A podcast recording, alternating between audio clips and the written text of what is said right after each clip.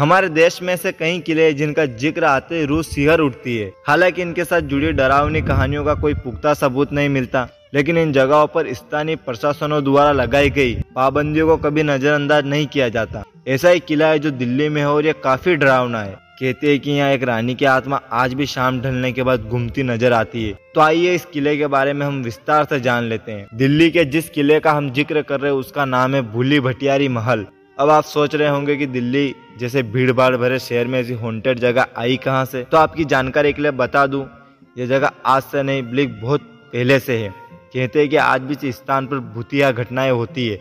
यह वजह है कि यहाँ शाम के पाँच बजने के बाद जाना ही सख्त मना है। इस स्थान को लेकर कुछ किस्से मिलते हैं। इसमें सबसे पहला किस्सा है राजा फिरोज का। कहते हैं कि इस किले का निर्माण शिकारगाह के तौर पर करवाया गया था। लेकिन उसकी रानी को यह जगह बहुत पसंद आई। इसलिए बाद में जगह रानी के रहने की जगह बन गई। कहा जाता है, राजा ने रानी को किसी और से इश्क करते हुए देख लिया था। इसके बाद उसने रानी को जंगल में ही कैद कर दिया।